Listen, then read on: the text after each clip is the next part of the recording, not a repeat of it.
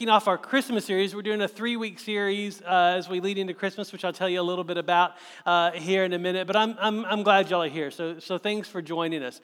Um, I, I also want to give you a little bit of a warning about this message. Um, it is, um, how should I put it? Uh, there's a lot here. All right, and, and we're going to dive into a passage that may be unfamiliar. Uh, part of it will be very familiar, but, but what's around it may be pretty unfamiliar. Um, and I want us to know that, I want you to know that it's unfamiliar probably to everybody in this room. So, so if you're like at a point, you're like, what is he talking about? Trust me, like I thought that as I studied it. So, um, uh, but I want to put a scenario in front of you. And tell me if this has ever happened to you. Because Christmas, right? But Thanksgiving, Christmas, the holidays, it is this time of like celebration and joy and, and parties and festivities. But let me, let me put a, a, a picture in front of you and, and, tell me if you've ever felt this way before, right? It's, it's Thanksgiving, it's Christmas, you've got the tree up, the, the, all the things are going, and you're scrolling through Facebook, Instagram, whatever, and you see a picture. You see a picture of a party where a lot of your friends are at and you're not. Because either you didn't get invited or you couldn't go and you're not there. Or maybe family is gathered together and you're not there. Either, either you just couldn't make it or you're the one they don't talk to anymore, right? Maybe, maybe, maybe you're with a group of people in this time of festivities and celebration and parties, and yet, even though you're with a group of people, you feel alone and you feel separate from them, even though it's a crowded room. See, here's the deal Christmas, Christmas is a hard time to feel lonely, but it's actually a very common time to feel lonely. Um, I remember one Christmas morning. Um, this was uh, shortly after my father had passed away. It was just me and my mom. We were living in two different places, same city, but two different places. And I was going to spend Christmas Day with her later that day, but Christmas Eve and, and Christmas morning, I was by myself. I lived with four other guys. They all went home for the holidays. It, it was that, it's funny, it was that Christmas that I, I, I learned a trick about cleaning carpets. If you rent your own carpet cleaner, here's what I learned. If you rent the carpet cleaner the day before Christmas Eve, because stores close early on Christmas Eve, and so if you rent it like towards the end of the store day, the day before Christmas Eve, like say 8 o'clock on the day before Christmas Eve, and you rent it for 24 hours, here's what happens you don't have to return it on Christmas Eve because they're closed 24 hours later. You don't have to return it on Christmas Day because, of course, they close. You have to return it that time the day after Christmas. So you rent that thing for 24 hours and you get that joker for four days. right? Now, here is the banner part of that Christmas is I got to clean the carpets of a house that five guys lived in on Christmas Eve. That's what I did. But I do remember you know, cleaning the carpets, and I remember sitting on the couch on Christmas Eve all alone. And I just remember that feeling of, of knowing that families were celebrating and people were celebrating. Mine was coming, but it just wasn't then. I remember sitting alone. Maybe your loneliness, though, because loneliness takes all different kinds of forms. Maybe your loneliness is a bit different this year. Maybe Maybe your loneliness isn't because you're alone. Maybe you're with family and you're with a crowd of people, but even in a room full of family, a, a, a, crowd of people, maybe you're experiencing grief this holiday season.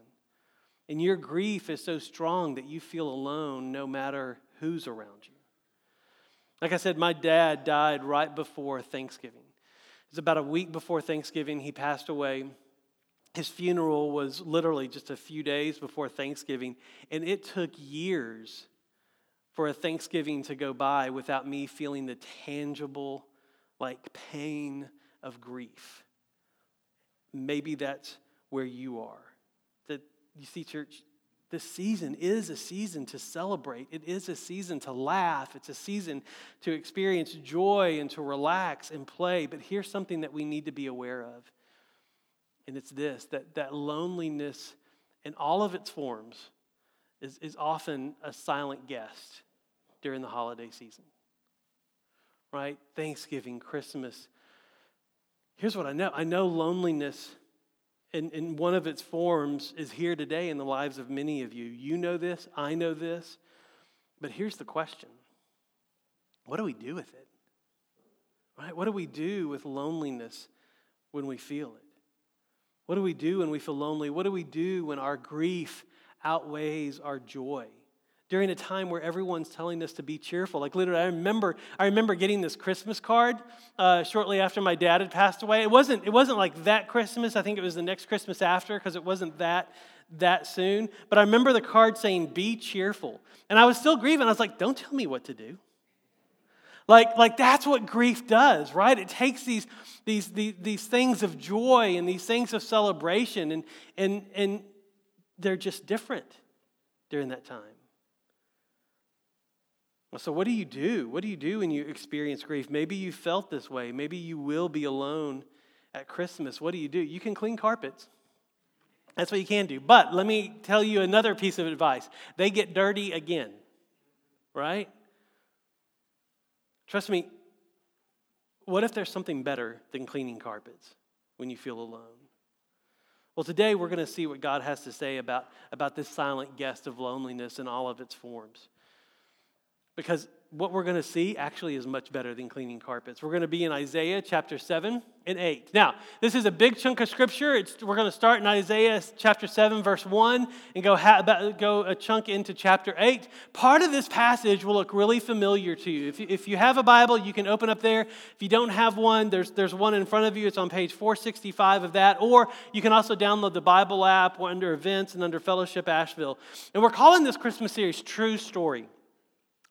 And, and, and kind of the subtitle that I have in my mind is, is we're going to do three truths that we all need to believe this Christmas season right? And that's why it's true story. And a little true story about true story is if you know David Spray, he's spoken here a few times, spoken in Weaverville a few times. Uh, he also does woodwork.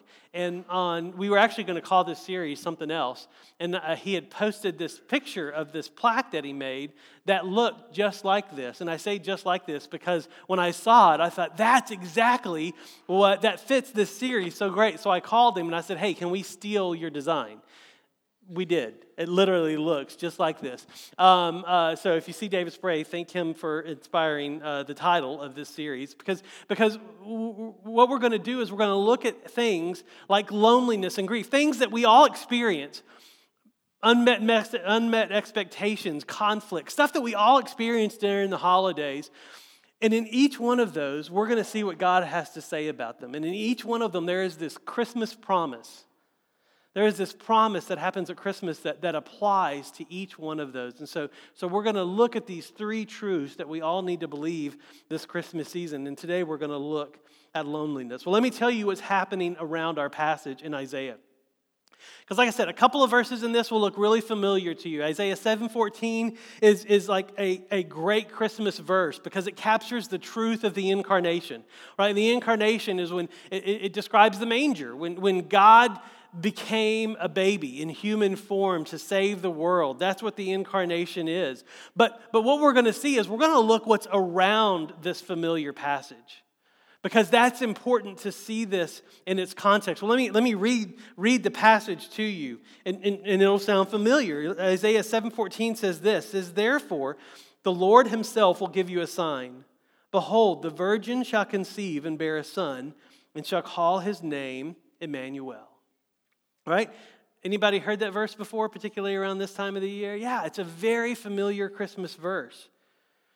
And it holds one of the truths of this series, Emmanuel, God with us. It holds this Christmas promise. But when we just look at that verse without looking at everything that's around it, that verse actually loses some power. Because here's why that verse, we, we, say it during Advent, we say it at church, and, and it's easy to think that when this verse was spoken, it was looking ahead to something, and we read it remembering something in the past. But, but what we're going to see is that this promise that was given was given to a particular people at a particular time. It was to inspire hope through Isaiah to this guy named Ahaz that I'm going to introduce you to. It was meant to inspire hope and faithfulness then. It wasn't just to look ahead to the coming Messiah, it was to make a difference then. And y'all, this is what this Christmas series is about. These Christmas promises aren't just to make us feel better, aren't just to say, oh, aren't we glad that Jesus came? It's to help us realize that, that Jesus came so that God can be with us today and tomorrow.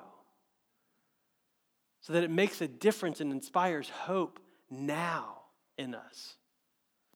Just like it was meant to do with Isaiah and Ahaz. And see, we're going to look at this because when we understand God's word, we know how to apply it correctly. And to apply it this, this, this correctly, we need to see what's around it. Now, I'm going to tell you, like I said, as we go through this, there's going to be names that I can't pronounce, and I'm going to try. I'm going to give it my best shot, but I can't pronounce them. There's names that are unfamiliar to us. This is there's history here that I'm going to unpack for us, and so so I need you to know I'm not that smart. I have great study Bibles and great commentaries, and I need you to know that this is new territory for all of us. And so if you are here for the first time today and you think, man this church goes deep. Well, one, we do. We do enjoy diving deep into God's word. But two, just know this is new to all of us, right? So if you get lost, just keep holding on. I, I tie the bow at the end, right? Well, let's dive in and see what, what, what happens here in Isaiah chapter 7, verse 1. I'm going to introduce you to the first person. It says, in the, day, in the days of Ahaz, son of Jotham, son of Uzziah, king of Judah. All right, so it's our first person in this, in this uh, history lesson of Israel is Ahaz. Now, Ahaz was a king of Judah, is what, is what the scriptures tell us here.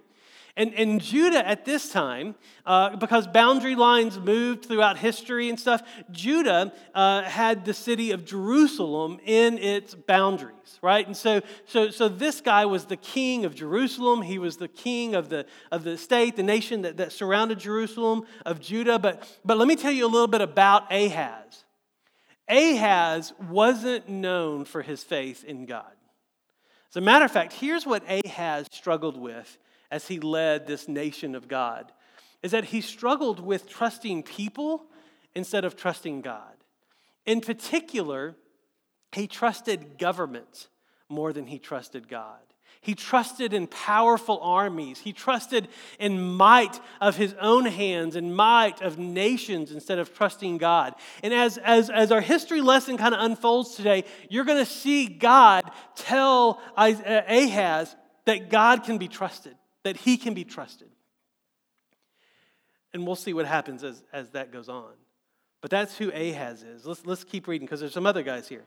So you have Rezin, the king of Syria, and Pekah, the son of Remaliah, the king of Israel, came up to Jerusalem. So you have Ahaz that's in Jerusalem, and then you have these two other guys. You have, you have, you have Reza, who's the king of a foreign nation, and you have Pekah, who is the king of Israel. Now, if you've been around the Bible for a while, you might be thinking, wait, there's a king of Israel and a king of Judah because Judah is one of the tribes of Israel, and so they should be all one, right?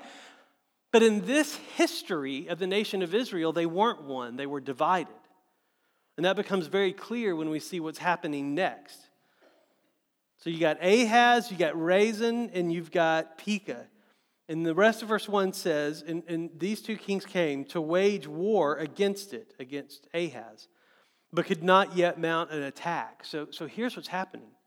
You've got Ahaz, the king of Judah. You've got these other two kings. One of them is the kings of Israel. And they're coming to Ahaz to attack him.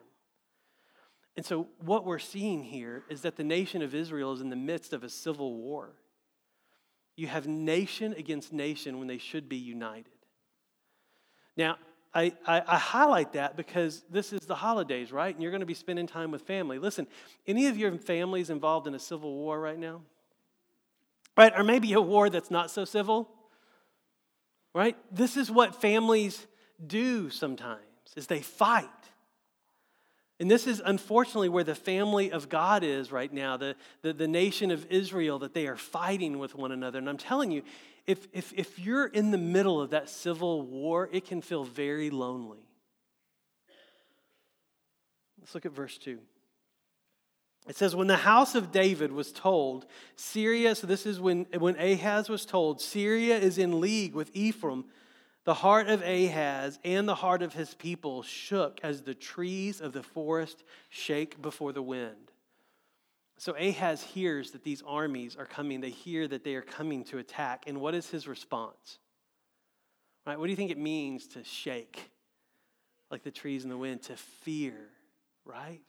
He is fearful because of these armies. Now, notice who else is fearful in this passage. Not only is it Ahaz, but who else is fearful? His people are fearful. So not only is it him, the entire nation of, of Judah is scared. And I don't know if they can see the armies. I don't know if they if they if they just heard that they're coming. But what I do know is that there is fear among the nation. And y'all, this is important because the opposite of faith is fear, right? Where fear is, faith isn't. Now, fear can be a springboard to faith, but where faith is, fear isn't. As a matter of fact, where, where fear is, faith needs to be. And y'all, this is going to be what we see with Ahaz. Is, is he is fearful because his trust is in the wrong place. And Isaiah, who we're about to meet, is going to come to him and says, God says, trust in the Lord. He is with you. Because where fear is, faith needs to be. Verse 3 And the Lord said to Isaiah, There he is. There's our prophet. And what a prophet does is they speak the words of God to people. A prophet says, Thus says the Lord. And we're going to see what God told Isaiah to tell Ahaz. It says, And the Lord said to Isaiah, Go out to meet Ahaz, you and Shear Jashub, that's his son, your son, at the end of the conduit of the upper pool on the highway of the washer's field, and say to him, Be careful, be quiet, and do not fear. Do not let your heart be faint because of these two smoldering stumps of firebrands. And hold on to that image. Uh, I'll talk about that in a minute. And the, at the fierce anger of Rezin and Syria and the son of Remaliah because Syria with Ephraim and the son of Remaliah have devised evil against you, saying, Let us go up against Judah and terrify it, and let us conquer it for ourselves and set up the ton of Tabeel as king in the midst of it. So, in other words, God tells Isaiah to go to Ahaz and tell him, Don't fear. And as a matter of fact, he, he kind of breaks it down in, in, in three things. He tells him, Be careful, be quiet, and do not fear. Be careful, be quiet, and do not fear. Be careful. In other words, be on guard.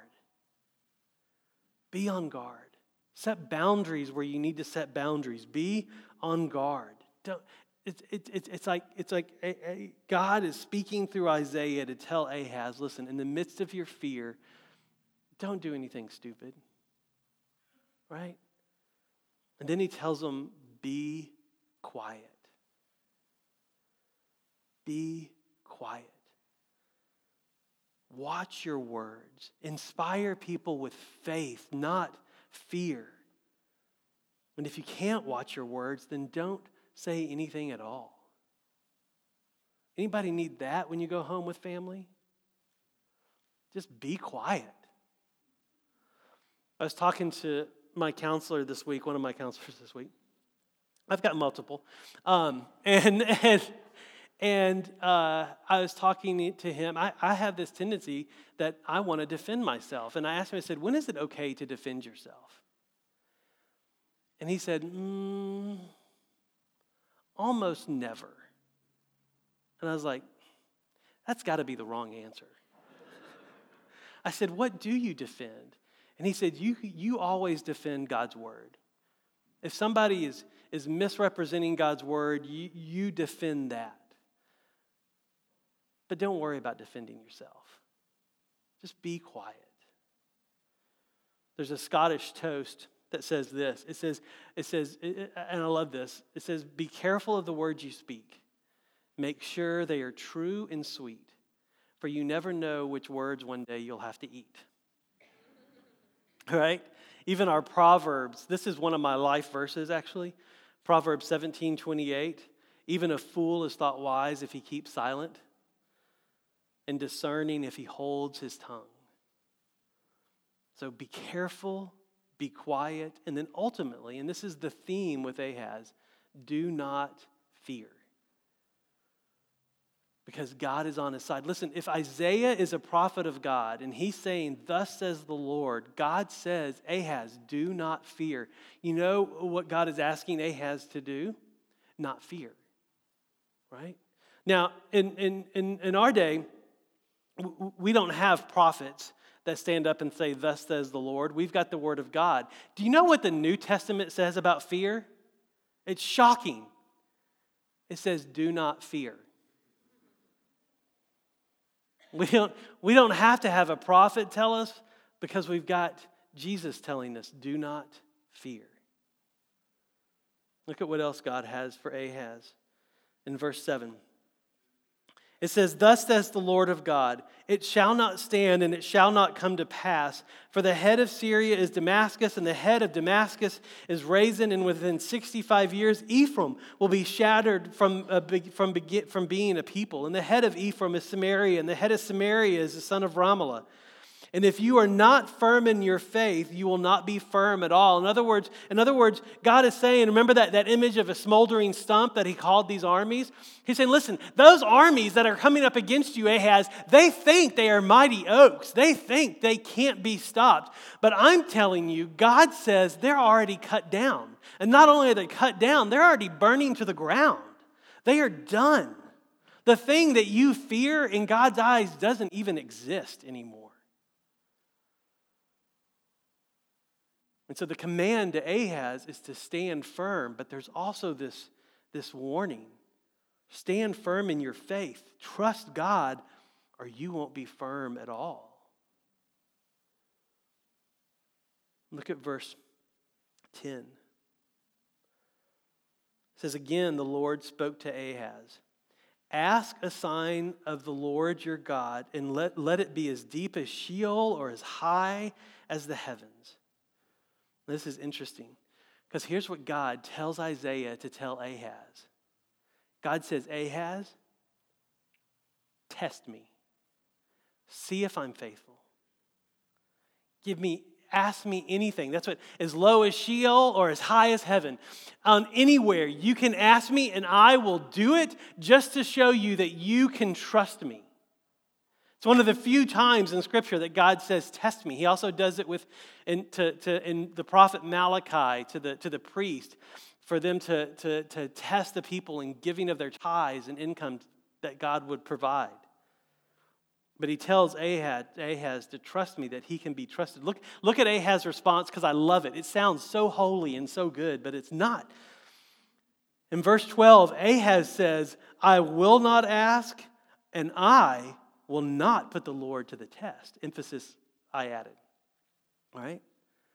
Ahaz looks at this prophet of God who just said, God said, test him. And Ahaz says, Remember, Isaiah, we don't trust the, we don't test the Lord. And it sounds so holy, right? It sounds so righteous, but God just told him to test me.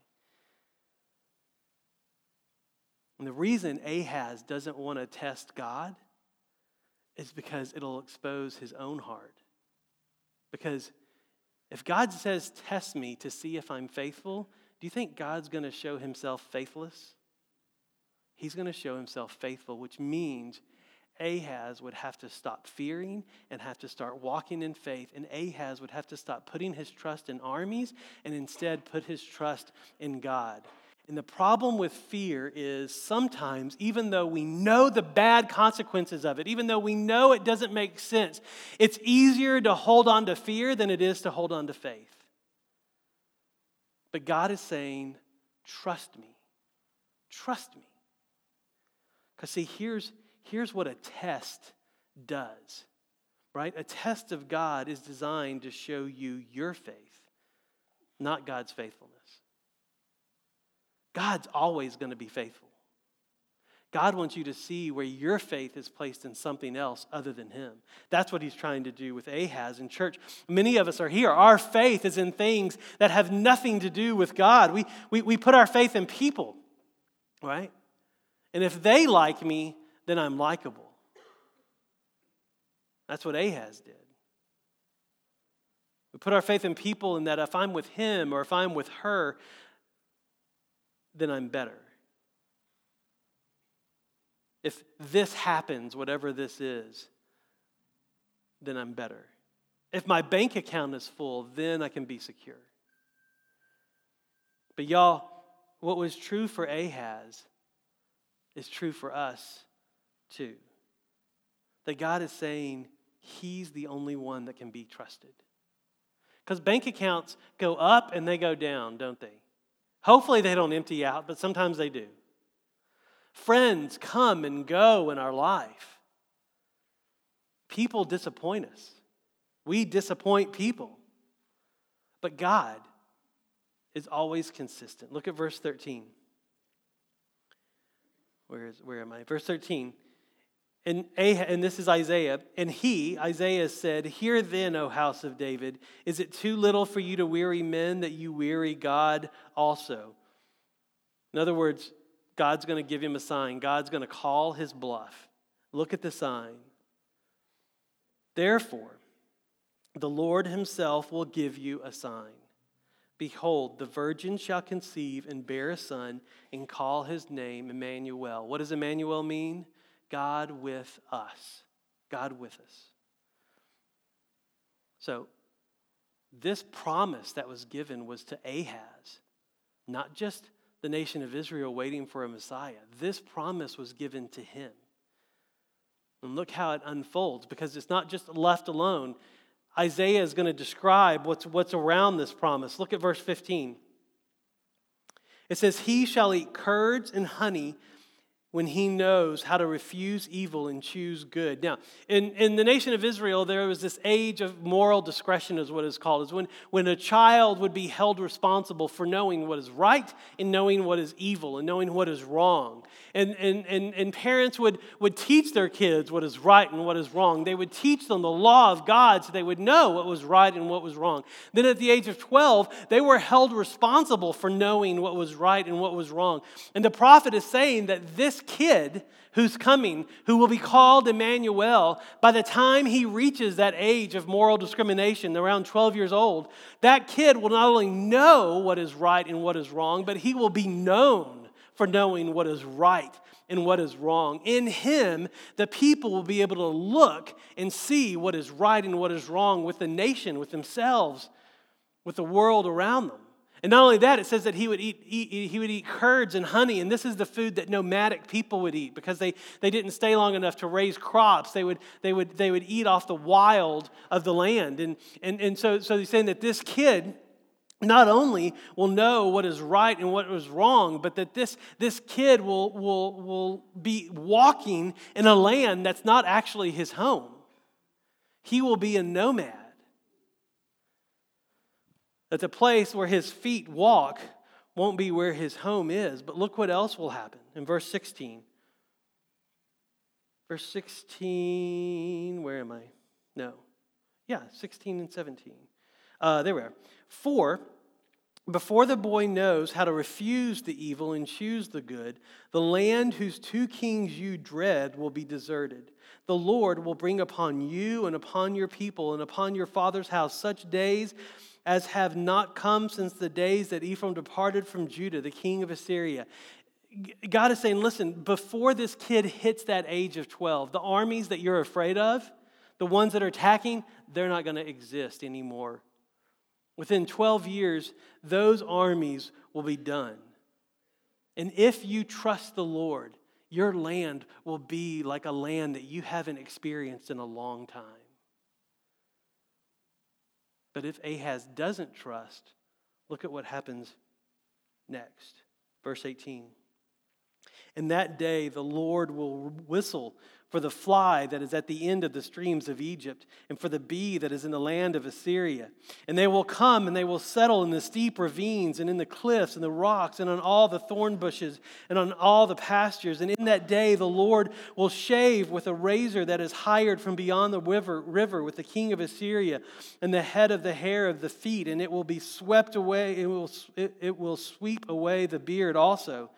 In that day, a man will keep alive a young cow and two sheep because of the abundance of milk that they give. He will eat curds, for everyone who is left in the land will eat curds and honey. And in that day, every place where there used to be a thousand vines worth a thousand shekels of silver will become briars and thorns. Doesn't that sound awesome? With bow and arrows, men will come, at, will come there, for all the land will be briars and thorns. And as for the hills that used to be hoed and with a hoe, you will not come there for fear of briars of thorns. They will become a place where the cattle are let loose and where sheep tread. Merry Christmas. Put that verse on your Christmas card, right? but here's what God's saying Ahaz, if you trust in powers other than God, not only will destruction come, not only will God take care of those armies, but destruction will come upon you as well. That the land that you rule over, instead of being a land of fertility and, and a land where, where there's pastures and livestock, it'll be a land of briars and thorns. look at what else history begins to unfold. It's at verse 8. So, so, so the tension here is Ahaz, trust God. Emmanuel, God with you. Or if you don't, destruction will come. Well, look at what happens in verse 8. Then the Lord said to me, Take a large tablet and write on it in common characters belonging to, so this is what he's writing on this tablet, belonging to Maher-shalal-hash-baz. And I will get reliable witnesses, Uriah the priest and Zechariah the son of Jeberechiah, to attest for me. Right? So here's what God tells Isaiah to do now. And he doesn't tell him why, but he says, Do this. Get a couple of people that you can be trusted and that, tr- that the people trust. And I want you to take a tablet and I want you to write on it a name. So Isaiah does. He takes this tablet and writes a name on it. And he's got these reliable witnesses to see it. So if anybody says, Oh, you did that after the fact, no, no, no, this was before. Now here's why this is important. Look at verse 3. And I went to the prophetess, and she conceived and bore a son. Then the Lord said to me, Call his name Maher-shalal-hash-baz, for before the boy knows how to cry, My mother or my father, the wealth of Damascus and the spoil of Samaria will be carried away before the king of Assyria. So here's what, here's what God tells uh, Isaiah to do is to write this name on a tablet. And then what Isaiah does is he's married and he's that's what prophetess is. It's his wife. He's a prophet, she's a prophetess and they have a kid. And God says, name that kid, let's just call him John Mayer, right? Because that's where it starts. You thought it. And Pika, how many of you thought Pikachu? Like, I, I get it, right? But he says, name this kid this. And what this name means, here's what he named his kid. He named his kid quick to, splund- quick to plunder and swift to spoil. Quick to plunder swift to spoil. Merry Christmas on that one, too. That makes a great Christmas card, doesn't it? That, that, that, that here's my kid's name quick to splint, plunder, swift to spoil. His name could have been Emmanuel, God with us. But Ahaz chose not to trust in God. And instead, this child was named quick to plunder and swift to spoil. Why is, why is it important? Because, see, Isaiah, and this is how we know that this is part of it Isaiah's first wife died, he was a widower.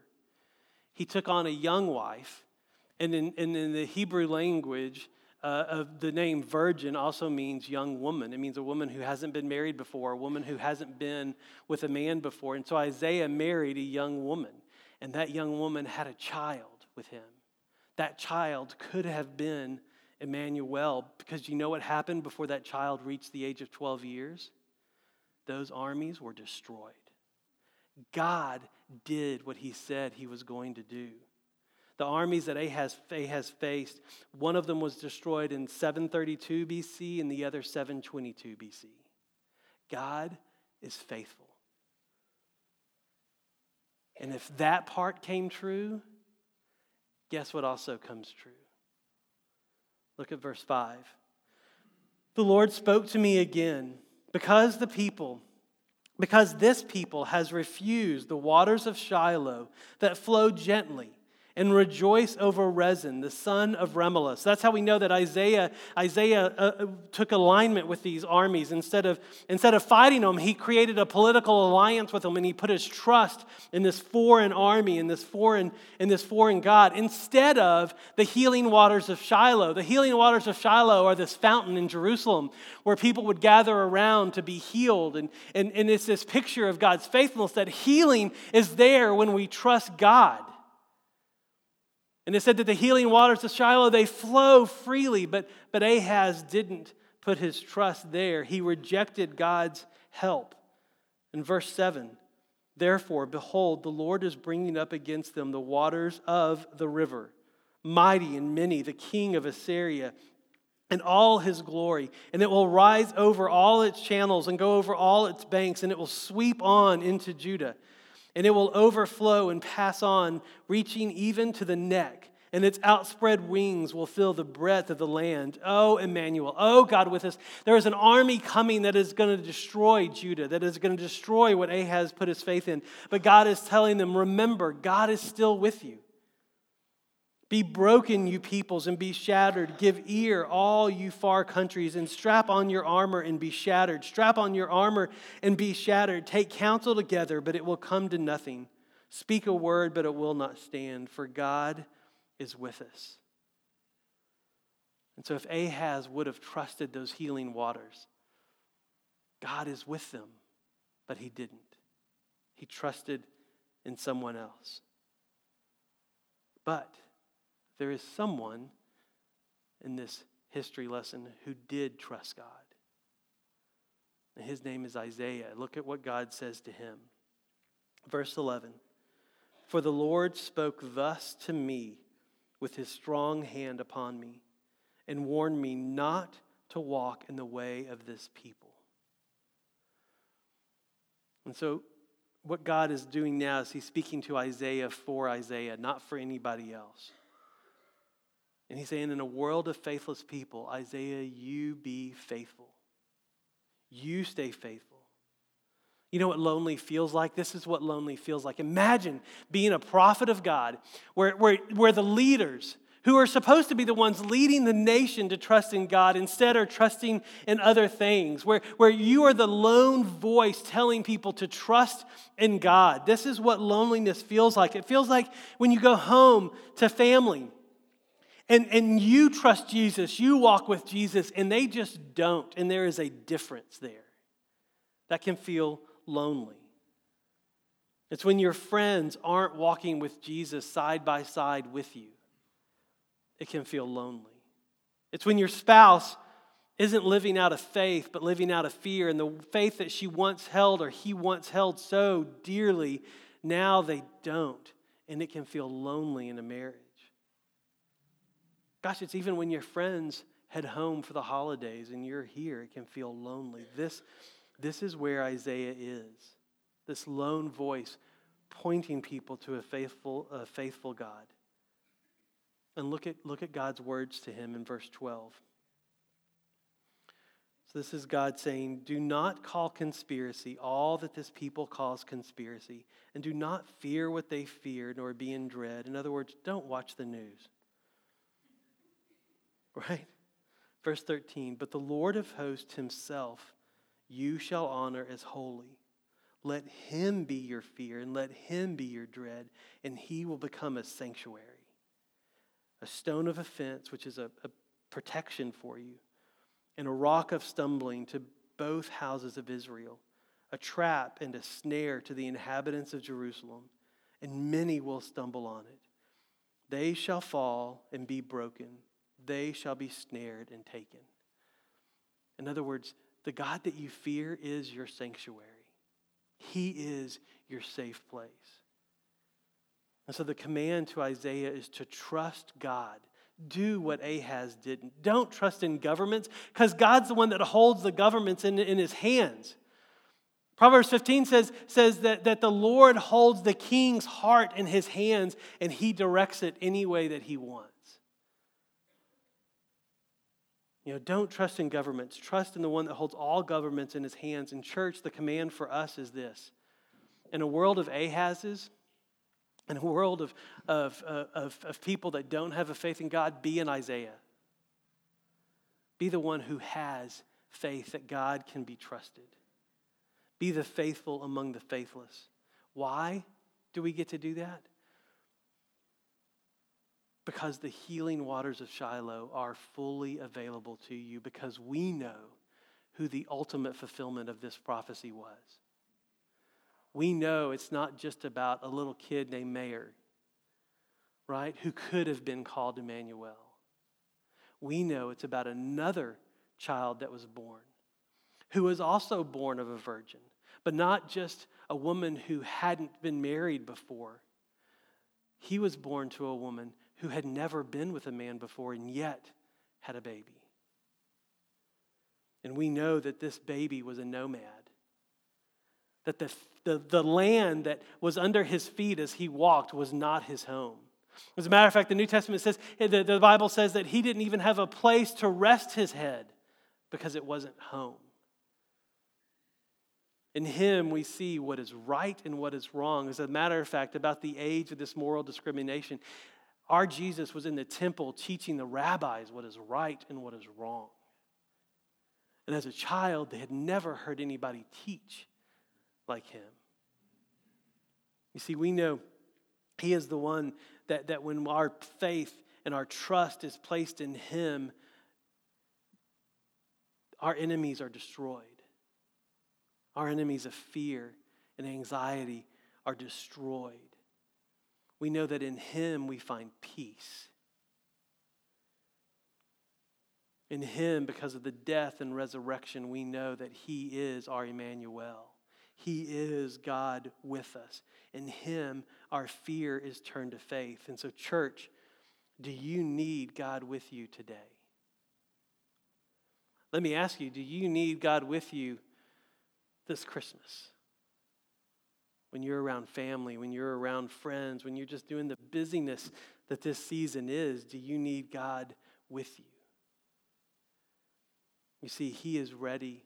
He is our healing waters of Shiloh, ever flowing. He is ready and has always been. And let me tell you what this looks like when you're lonely or when you're grieving this holiday season. This is our first truth of Christmas, and it is Emmanuel that in Jesus, you are never alone. In Jesus, you are never alone. When you feel alone, you are never alone. He's there. He is there to walk with you in your grief. He is here. Even Jesus' words from John 14, 6 says, I will ask the Father, and he will give you another counselor who will be with you when? Forever. He'll be with you when? Forever. You are not alone. Church, say it with me. I am not alone. I am not alone. So let me ask you in your fear, are you alone I am not alone. All right, let's practice. In your fear, are you alone? I'm not alone. In your grief, are you alone? I am not alone. Emmanuel, God with us. Church, God is with you. He is with us. And if you have become, if, if you don't know Jesus, then let today be the day that you say yes to him and experience this relationship with God where you can know and trust that you are never alone. And if you have said yes to Him, then today, let today be the day that you put fear to death. And God's loving presence is accepted in every area of your life. I was once asked a powerful question that I'm going to ask you to consider with this truth. What would your life look like without fear? In the midst of loneliness, in the midst of grief, what would your life look like without fear? Can I tell you what it could look like? It could look like you realize you really are never alone, so you can be with God even in the midst of your loneliness, even in the midst of your grief. And I tell you, sometimes loneliness is this great gift because it forces you to be alone with God. You're never alone. So not only can you be with God, you can be with God's people. Right? Without fear, you can be the one that tells people what you need, that, that you, you can be the inviter. I remember when my father died, um, my best friend at the time, his father died his freshman year in college. My father died my senior year in college. And so, so he was actually able to help me navigate what it means to, to have your father die and to, and to walk through that. And one of the things he said, like at the hospital, my mom and I hadn't even left the hospital yet. And he said, Tell people what you need. And, and, and this waiting room was literally full of people that had heard that my dad had passed away. And, and, um, and I said, Here's what I need I need people to come over to my house because I don't want to be alone. But I need you to not say a word when you're there. I can't imagine how awkward that was for them. I had 20 people sitting in my living room, not saying a word, just being there. Y'all, even in the midst of loneliness, in the midst of grief, Tell people what you need. And in the midst of loneliness, in the midst of grief, not only do you, can you be with God, not only can you be with His people, but you can still be used by God in mighty ways. The Holy Spirit has given you spiritual gifts gifts of encouragement, of teaching, of serving, of administration, of all those gifts outlined in the Bible. And you can use those in the midst of your loneliness, in the midst of your grief, and it helps. And so keep doing that because, church, you are never alone.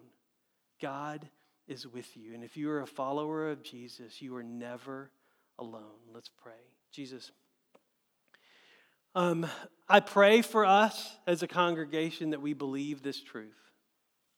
When we feel alone, even if we're in a crowded room, that we will realize we are never alone, that you are always with us, always have been, always will be. And Father, may we embrace your presence in those moments.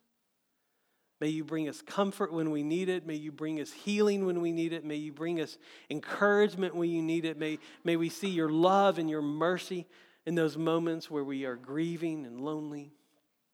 And Father, may you be exalted in all of it. In Christ's name we pray. Amen.